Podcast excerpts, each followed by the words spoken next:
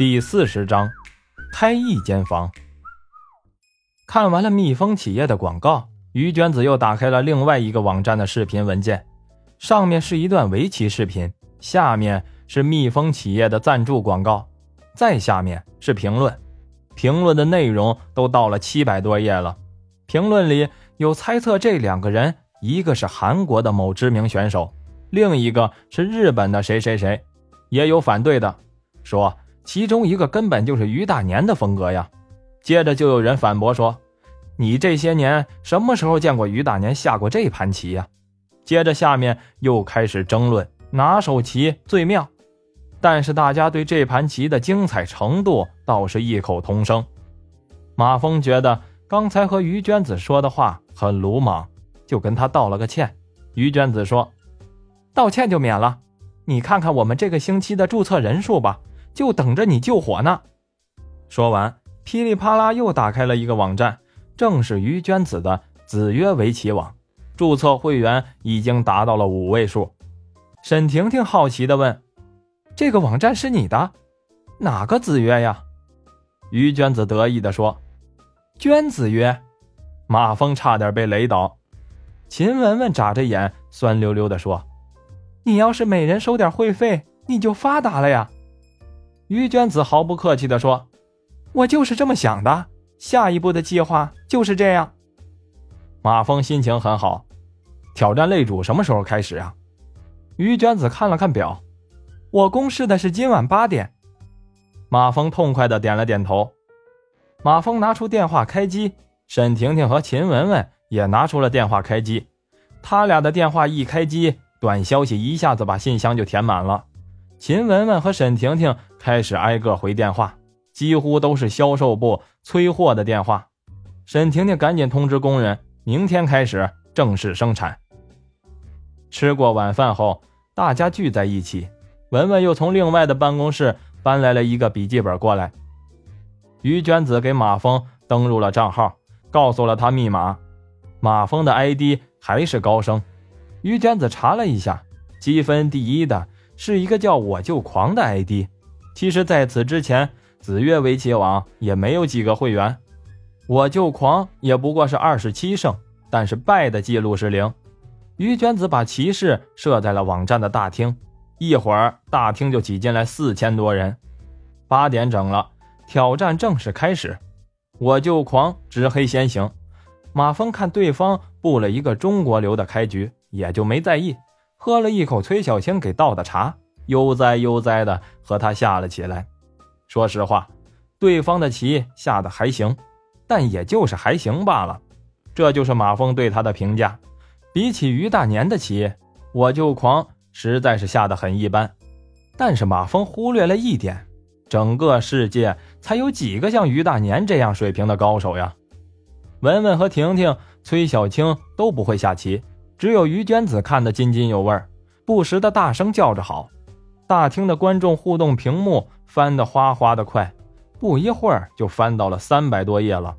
这个时候，大厅的人数也达到了五千人。于娟子激动的一个劲儿的喝水，马峰无聊的等待着对方落子，半天不见对方动静，回头和崔小青悄声聊起天来，好像下棋的根本不是他一样。终于。我就狂中盘认输了，马峰立即下线。于娟子不舍得关电脑，美滋滋地看着大厅的人激烈的讨论着高升的真实身份和刚才的妙手。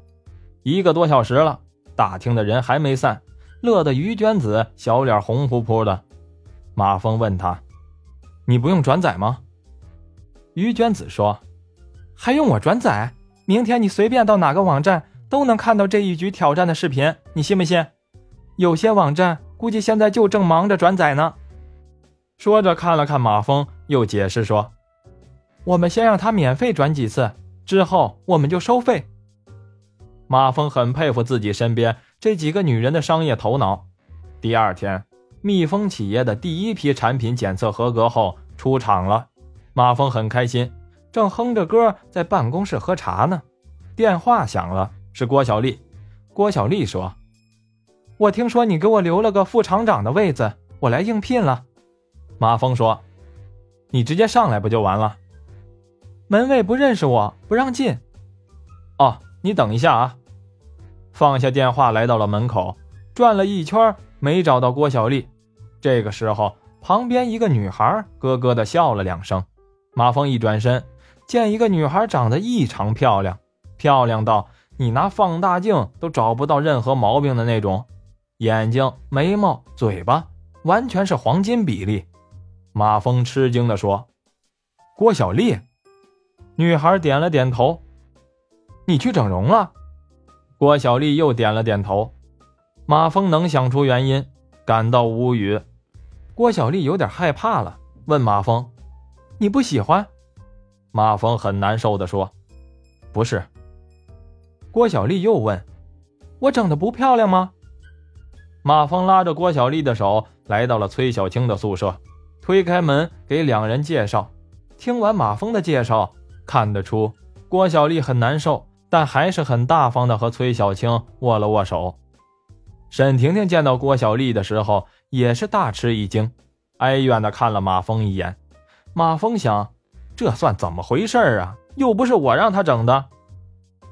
三天以后，蜜蜂企业生产的试剂已经好评如潮了，周围的渔民全都用上了这种产品，各地的经销商也疯狂的打电话要货。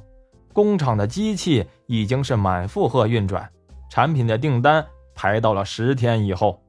沈婷婷查了一下利润，吓了一大跳，把正在实验室做实验的马蜂叫到办公室，兴奋地指着报表上的一串数字，结结巴巴地说：“快掐我一下，我不是在做梦吧？”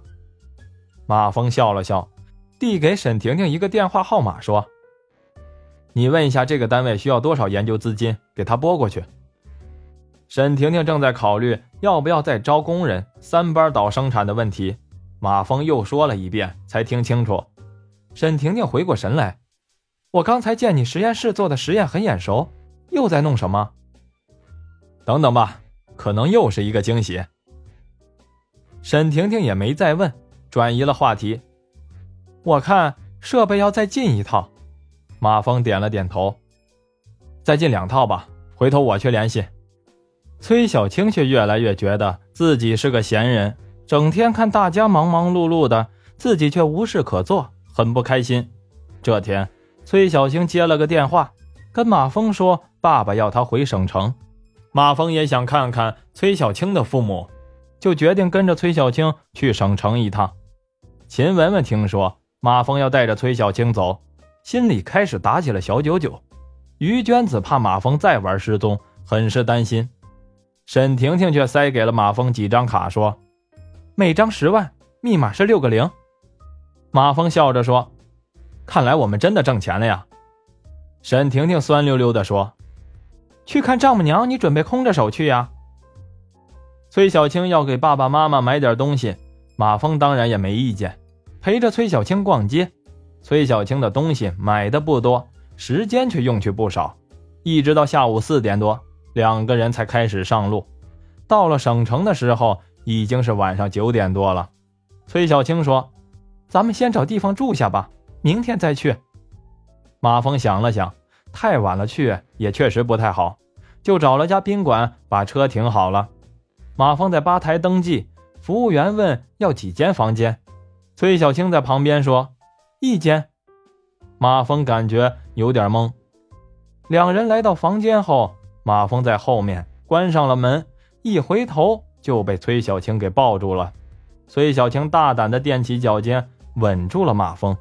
崔小青的唇柔柔软软的，带着一丝甜甜的味道。